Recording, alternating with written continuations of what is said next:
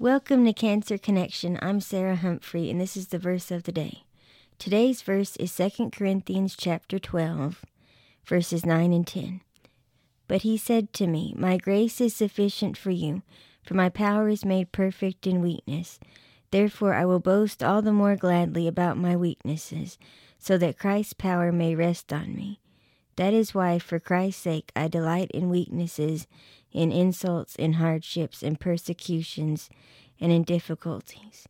For when I am weak, then I am strong." These verses were really encouraging to me when I was going through chemo. The days that I felt so weak, it was hard to get out of bed and hard to go to work. But these verses encouraged me and kept me going because it reminded me that in my weaknesses, He is strong. And when He is strong, that is the place for me to be. This is Sarah Humphrey. I will see you tomorrow for the verse of the day.